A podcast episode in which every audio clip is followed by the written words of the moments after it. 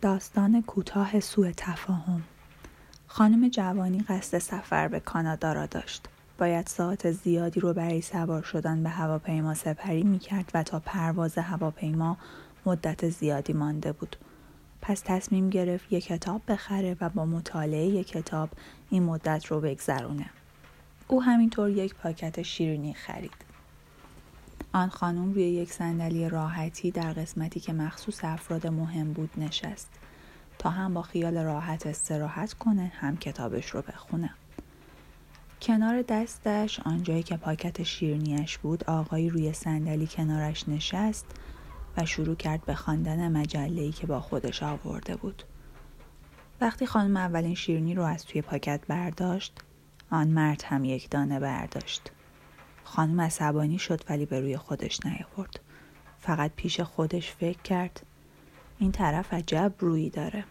اگه حال و حوصله داشتم حسابی حالش رو می‌گرفتم. هر یک دانه شیرنی که خانم برمی داشت آن مرد هم یکی برمی داشت دیگه خانم داشت راستی راستی جوش می آورد ولی نمی‌خواست باعث مشاجره بشه. وقتی فقط یک دانه شیرنی تر پاکت مونده بود خانم فکر کرد حالا این آقای پررو و سوء استفاده کن چه عکس عملی می‌خواد نشون بده. مرد هم با کمال خونسردی شیرنی آخر رو برداشت دو قسمت کرد و نصفش رو به خانوم داد و نصف دیگرش رو خودش خورد. این دیگه خیلی رو می‌خواد. حالا دیگه خانوم خیلی عصبانی شده بود. در حالی که حسابی اوقات تلخ بود بلند شد و کتاب و اساسش رو برداشت و عصبانی رفت برای سوار شدن به هواپیما. وقتی تو هواپیما سر جای خودش نشست یک نگاهی توی کیفش کرد. تا عینکش رو برداره که یک دفعه قافل گیر شد. چرا؟ برای اینکه دید پاکت شیرینی که خریده بود توی کیفش هست. دست نخورده و باز نشده. فهمید که اشتباه کرد و از خودش شرمنده شد. اون یادش رفته بود که پاکت شیرنی رو توی کیفش جا گذاشته. اون آقا بدون ناراحتی و اوقات تلخی شیرنی هاش رو با اون تقسیم کرده بود. در حالی که اون عصبانی بود و فکر می‌کرد که در واقع اون آقاست که داره شیرنی هاش رو می‌خوره. و حالا فرصتی نه تنها برای توجیه کار خودش بلکه برای عذرخواهی از آقا رو هم نداشت.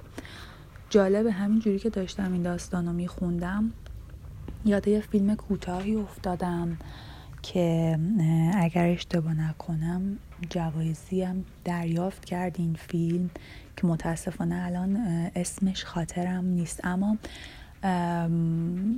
به این صورت بود که ما یه رستورانی رو می‌دیدیم. که یک پیرمردی که حالا لباس کهنه تنش بود و اصطلاحا ژنده پوش بود و حالا سر و وضع نامرتبی داشت. وارد یک رستوران میشه و یکی از میزها هم روبروی یکی از یه آقایی که میشینه آقایی هست که کت شلوار پوشیده و مشغول کار کردن با لپتاپش هست.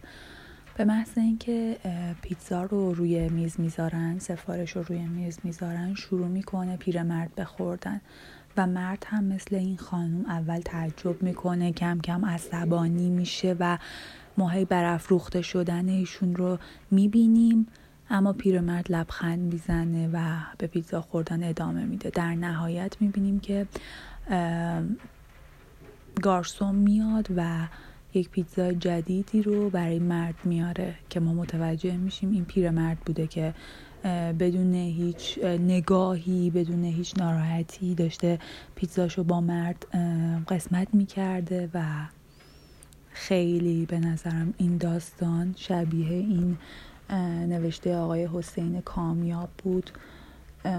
خیلی جالب بود. ممکنه که حالا یا ایشون ایده گرفته باشند از این داستان یا یه تشابهی باشه فقط. خب سوء تفاهم و امشب خوندم.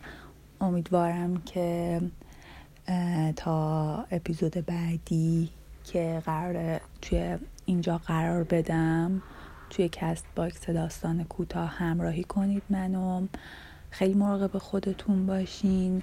ماسک زدن رو فراموش نکنید. البته البته امیدوارم موقعی که دارید گوش می‌دید به این قصه.